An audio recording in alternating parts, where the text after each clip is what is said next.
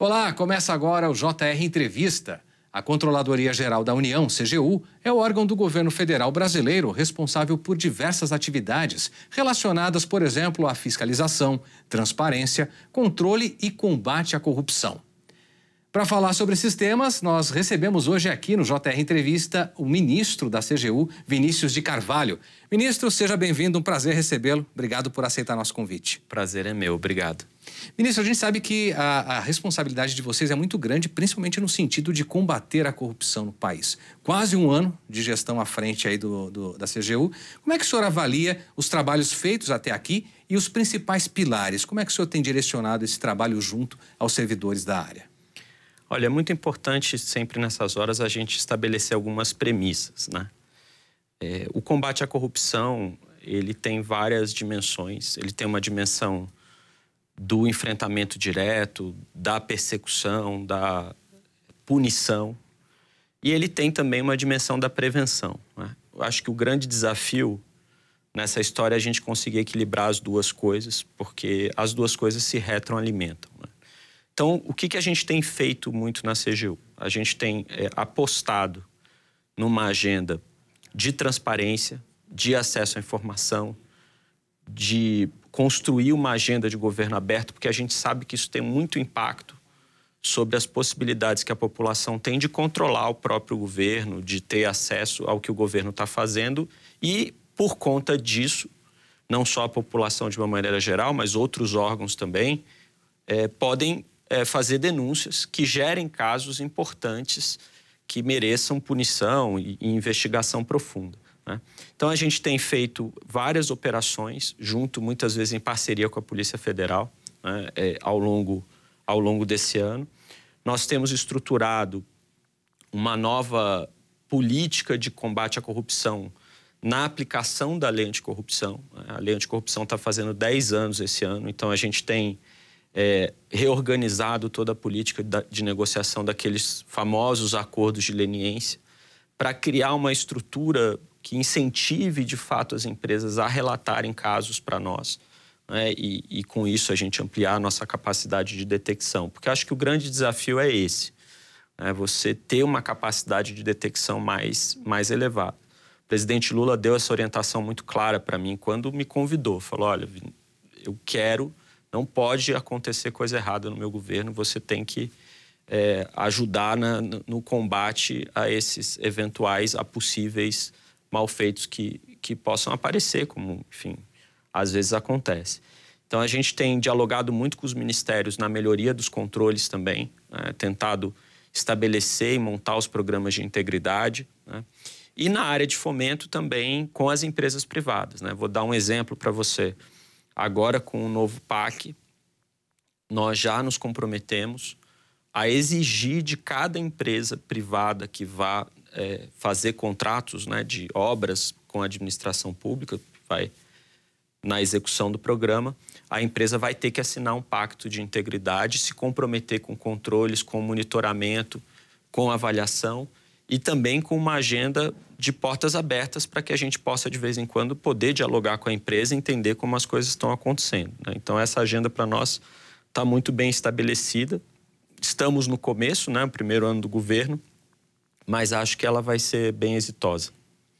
A gente vem de um período, ministro, em que até a eficácia das vacinas foi questionada. Não à toa, o governo federal agora lançou recentemente um programa de defesa é, das vacinas, inclusive para evitar algumas fraudes. Vale lembrar que o próprio ex-presidente Jair Bolsonaro sempre negou que tenha se vacinado contra a covid dezenove e aí tem toda a questão da C G U ter decidido retirar o sigilo, portanto, dessa questão. Como é que está o combate justamente à desinformação, principalmente no que diz respeito às vacinas, porque até nesse nível a gente chegou no país, né? Aí você tocou num ponto importante que é a corrupção das instituições. Exato. E das políticas nos seus princípios e valores, né? Nós conseguimos, é, no ano, no, nos últimos quatro anos, regredir até em matéria de, de, de vacinação no país, que era algo que a gente considerava consolidado, um exemplo para o mundo, que era a nossa política de, de imunização via o Sistema Único de Saúde, o SUS, né? Então, assim... Até o Zé Gotinha conseguiu ser vilipendiado é, nos anos anteriores. Né? E, infelizmente, isso tem impactos não só simbólicos, né? Como do Zé Gotinha, mas na vida da população, das crianças brasileiras, Exato. Principalmente. Né? E a gente chegou ao limite é, de ter, da desfaçatez, quando você tem a carteira de vacinação do principal mandatário da República fraudada. Isso já está comprovado. Né? A discussão é, ah, mandou fraudar, não mandou fraudar, quem fraudou, mas foi fraudado. Não só a dele, como, como a da, da filha. Né? Então, isso é grave. Né? A gente sabe o impacto que isso teve na população, em termos de, de tirar a credibilidade do programa de vacinas, e a gente tem trabalhado muito isso em parceria com o Ministério da Saúde, é, com a, a, a SECOM, a Secretaria de Comunicação. Nós criamos um link específico, até importante a população saber, dentro do Fala B R, né, que é o nosso, nosso canal de denúncias, para que as pessoas possam reportar eventuais desinformações, eventuais fake news, né, sobre vacinação no país. Então, recebe uma fake news, recebe uma desinformação, recebe lá uma, uma informação que pode ser falsa ou que acha que pode ser falsa, pode denunciar que a gente vai apurar, né, junto às autoridades, ainda mais se isso tiver uma, um impacto na, na população. Às vezes vem... Ah, tal vacina gera um risco grande de infarto, coisas desse tipo, né? E a gente quer esclarecer para poder, de fato, criar um ambiente melhor para a população poder é, ter segurança nas, nas políticas públicas e nas instituições, perceber que o que a gente quer, no fundo, no fundo, é melhorar a qualidade de vida das pessoas através de uma política tão importante como essa. Se eu citou a questão de fraude no cartão de vacinação do ex-presidente e também da filha dele, tem novidades sobre a investigação em relação às vendas? Aí a gente teve é, até venda de, de passaporte vacinal, outra coisa que virou um verdadeiro absurdo no Não. país, né? É, na verdade, o que aconteceu nesse caso específico, né? Havia um pedido de acesso à informação sobre o cartão de vacina do presidente, Sim. que quando nós chegamos na C G U ele já estava lá, e aí se abriu uma investigação sobre é, o cartão de vacina. Nós apuramos o que nós conseguimos apurar com os nossos mecanismos, chegamos é, a diagnosticar um possível esquema de fraude a partir daquilo que se descobriu lá em Duque de Caxias e mandamos para a Polícia Federal, que a partir dali iniciou a sua investigação e chegou até o ex-ajudante de ordens, o Mauro Cid. Hum. Né?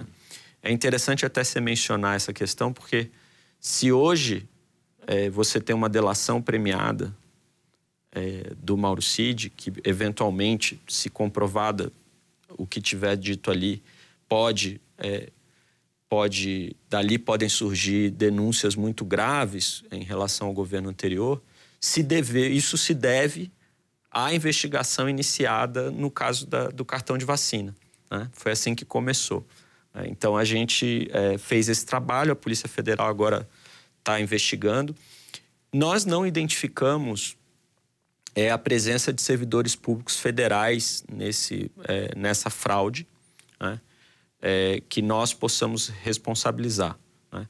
No caso do, do Mauro Cid, só para dar um exemplo, você pode perguntar, mas ele não é um servidor público federal? Ele é, mas ele é um militar. Hum. Né? Então, como militar, ele é responsabilizado, é, pode ser responsabilizado dentro da, das Forças Armadas.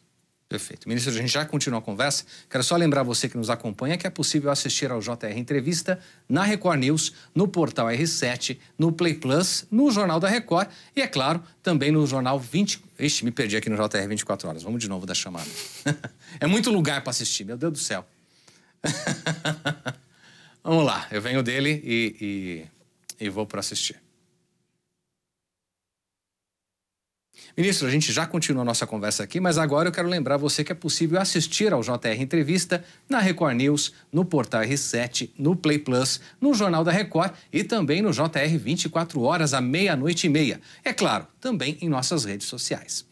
Ministro, falando um pouquinho sobre o Judiciário e principalmente a Lava Jato, né? Não tem como fugir do tema, até porque o O C D E... É, divulgou um relatório. O relatório da O C D E é bastante relevante, né? Só para a população entender, esse relatório é, foi feito por uma, por uma organização composta pelos países é, mais desenvolvidos, que avalia é, a política de combate à corrupção no Brasil nos últimos quatro anos. É, foi um relatório que saiu recentemente e que indica esse viés, digamos, político é, do combate à corrupção no Brasil. Eu acho que o, dano, o principal dano que isso causa é, na sociedade brasileira é o descrédito das instituições de controle. Né? Porque se a população passa a entender que para combater a corrupção você precisa corromper as próprias leis que estruturam o combate à corrupção, é, a gente está perdido, é, enquanto sociedade. Né? E eu acho que é, esse recado foi muito bem dado pela O C D E. O que nós temos que fazer, de novo, é tentar demonstrar o contrário, né? Tentar hum. demonstrar que é possível combater a corrupção, é possível enfrentar a corrupção, com a C G U fazendo seu papel, o Ministério Público fazendo seu papel, É, o C A D, por exemplo, fazendo seu papel em matéria de cartéis em licitações, o que é muito relevante, e a gente fazer isso de maneira coordenada, né? A gente fazer isso de maneira cooperativa, né? Negociando acordos de leniência em conjunto, estruturando é, as políticas de combate à corrupção em conjunto, para que a gente não corra o risco de fazer investigações que lá na frente vão ser anuladas pelo Poder Judiciário por uma série de erros, equívocos. É, e, como você falou no caso específico da Lava Jato, é, por conta de ameaças a princípios constitucionais muito importantes, uhum. né, que em qualquer sociedade democrática precisam prevalecer, que é a separação entre o que é a função de um julgador, a função de um acusador e a função de um advogado de defesa.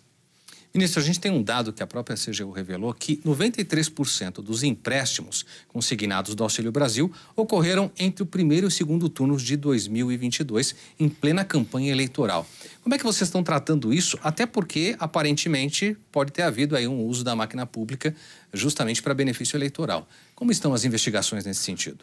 É, na verdade, é, só para complementar a tua informação, foi noventa e três por cento, noventa e três por cento durante esse período, como você falou.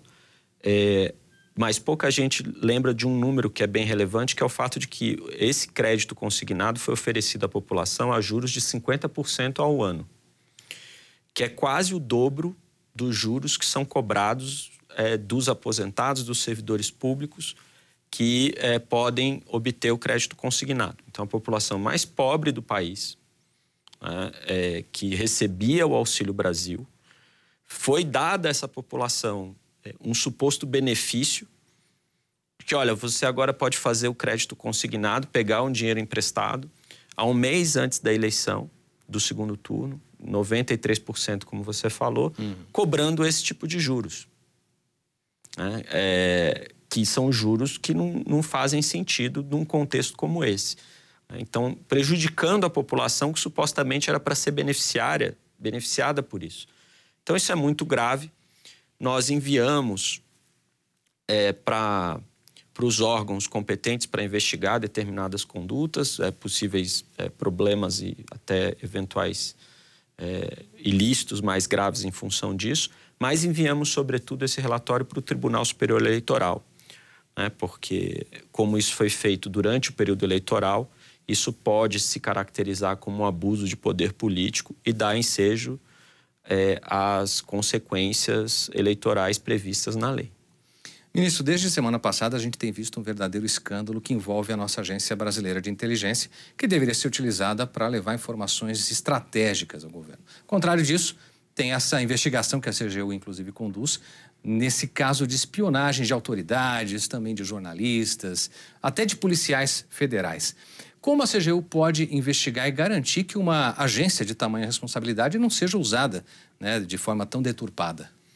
É, o nosso papel nessa investigação da ABIN, e até é importante a pergunta para poder esclarecer para a população, é identificar se, em, tendo havido um uso abusivo dessa ferramenta, né, um uso dessa ferramenta para perseguir adversários políticos, jornalistas, pessoas que, ou seja, se a gente identificar que a agência foi utilizada como uma espécie de polícia política, digamos assim, se isso acontecer, punir os servidores envolvidos nisso, né? Porque aí a gente pode instaurar um processo administrativo disciplinar contra esses, esses, esses servidores e aí, dependendo da conduta de cada um, você tem as punições previstas, punições essas que, obviamente, pode chegar até a demissão do servidor público.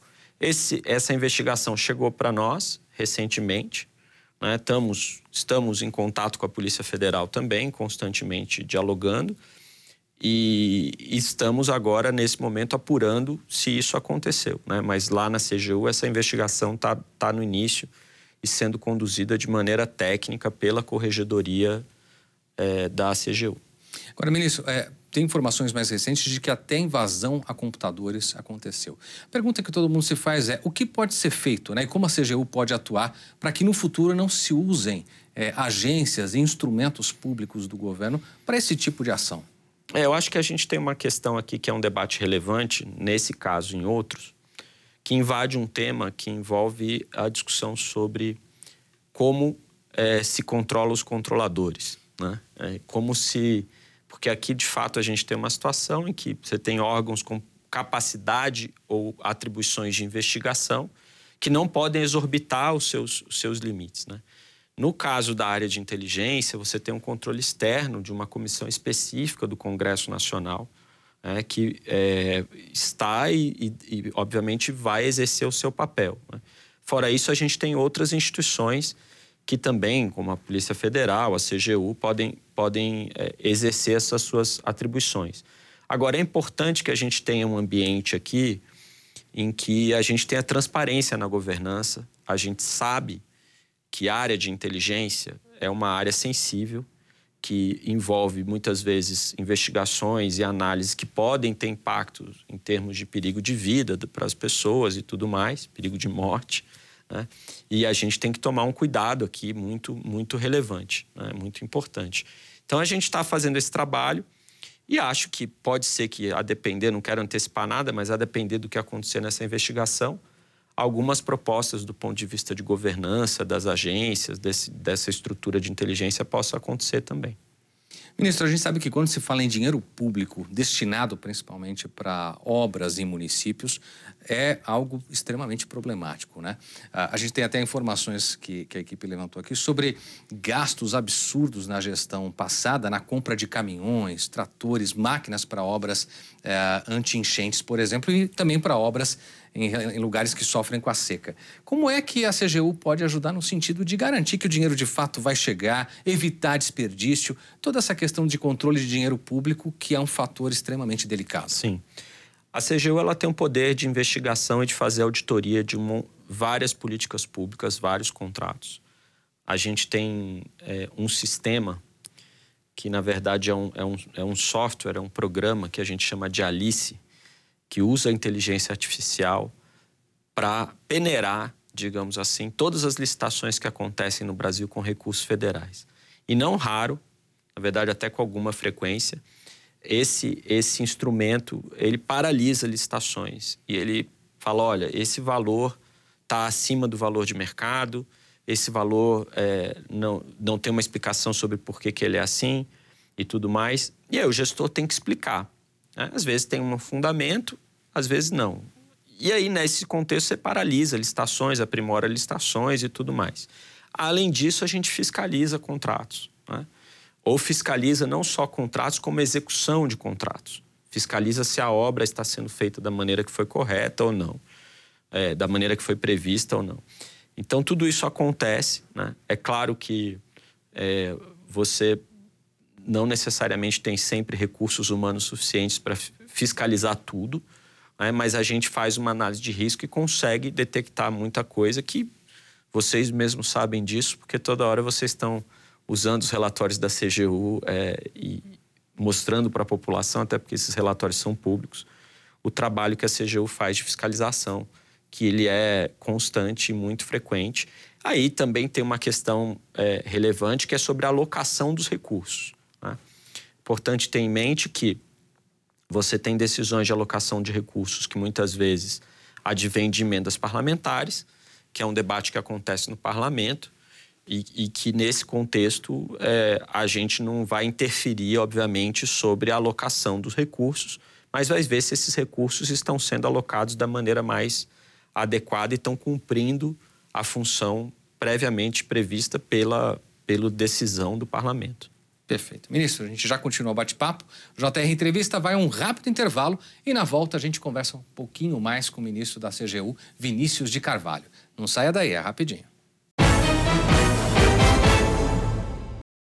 Estamos de volta com o J R Entrevista, recebendo aqui hoje o ministro-chefe da Controladoria-Geral da União, a C G U, Vinícius de Carvalho. Ministro, oito de janeiro, algo que a gente obviamente não vai mais esquecer, o senhor chegou a falar recentemente, inclusive, que a Constituição garante a punição a todos que vandalizaram os três poderes e tentaram promover uma espécie de golpe de Estado.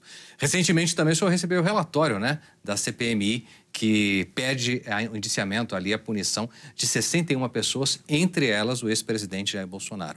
Dá para adiantar alguma coisa nesse sentido? Como o senhor espera que esse episódio seja é, devidamente punido aqui no país? É, acho que é importante a gente ter claro essa, essa questão, né? A gente não pode deixar de responsabilizar quem deve ser responsabilizado nesse processo.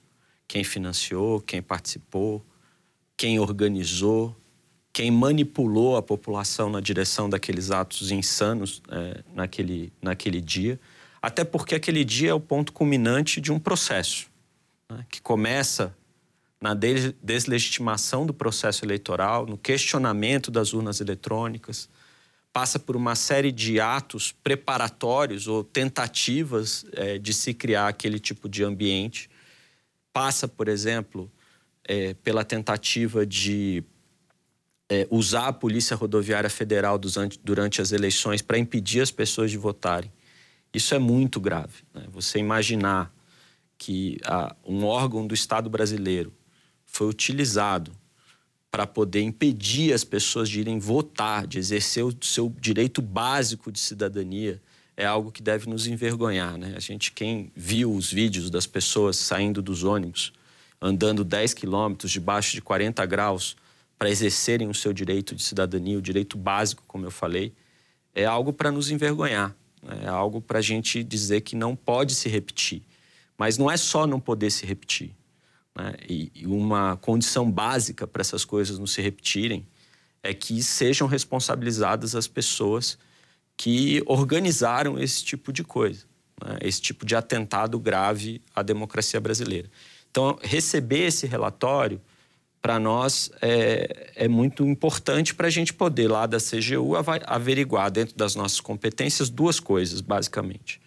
Se houve servidores públicos que atuaram nesse tipo, em todo esse engenho, né, na, que, eu, que eu mencionei, golpista, e se teve empresas também que atuaram nisso. Porque se houve empresas, elas podem ser enquadradas, inclusive, É, eventualmente tem que ser feita uma análise, obviamente, na, na própria lei anticorrupção, né? Então, essa discussão ela pode ser feita, né? é, e, e tem que ser, e vai ser feita pela C G U. Veja que não é só o relatório, né? Nós recebemos sete teras de material, né? Então, é para além do relatório, que é volumoso, é, você tem um volume muito maior de dados que vai ser analisado pela C G U, não só pela C G U, e que fatalmente é, haverá consequências que vão, que vão aparecer desse, dessa análise. Nosso tempo está quase acabando, ministro, mas antes de encerrar, um assunto quente que acaba de chegar para vocês são suspeitas de pagamentos indevidos em relação ao auxílio de caminhoneiros e taxistas na gestão do ex-presidente Jair Bolsonaro. A suspeita, pelos dados que a gente recebeu aqui, é de prejuízo de quase dois bilhões de reais. Dá para adiantar alguma coisa de como esse caso pode ser investigado? É, o que se tem aí à vista? É, esse, esse dado foi produzido pela própria C G U em dois relatórios de auditoria que nós fizemos. É, e aí, mais uma coisa, né? Assim, auxílio taxista, auxílio caminhoneiro no meio do processo eleitoral. E quais são as irregularidades, né, que nós identificamos aqui? Nós identificamos que é, uma boa parte, somando os dois, mais ou menos cinquenta por cento das pessoas que receberam esses auxílios é, receberam irregularmente, né? Tinha gente que não tinha nem carteira de motorista e que recebeu o auxílio taxista, para você ter uma ideia. É, e não foram poucos casos, foram muitos casos. Acho que no caso do, do auxílio taxista, setenta e cinco por cento de irregularidade, no caso do auxílio caminhoneiro, vinte e cinco por cento de irregularidade. Então, assim, é, foi grave. A gente tem que ver se é o caso de responsabilização é, de algum servidor público envolvido nisso. Tinha uma previsão legal para se fazer, mas, como eu disse, é, havia uma, uma gestão completamente inadequada é, da forma como se fez. É, e também há uma discussão aqui sobre os valores. A A G U está fazendo exatamente esse papel de ver se é o caso de pedir a restituição é, desses valores. Ministro, chegamos ao fim do J R Entrevista. Muito obrigado por sua presença aqui e por todas as informações que o senhor nos trouxe. Eu que agradeço. E obrigado também a você pela companhia. O J R Entrevista fica por aqui. Lembrando que você pode assistir ao programa na Record News, no Portal R sete, no Play Plus, no Jornal da Record, também no J R vinte e quatro horas à meia-noite e meia e ainda nas nossas redes sociais. A gente se encontra no próximo J R Entrevista. Tchau, tchau.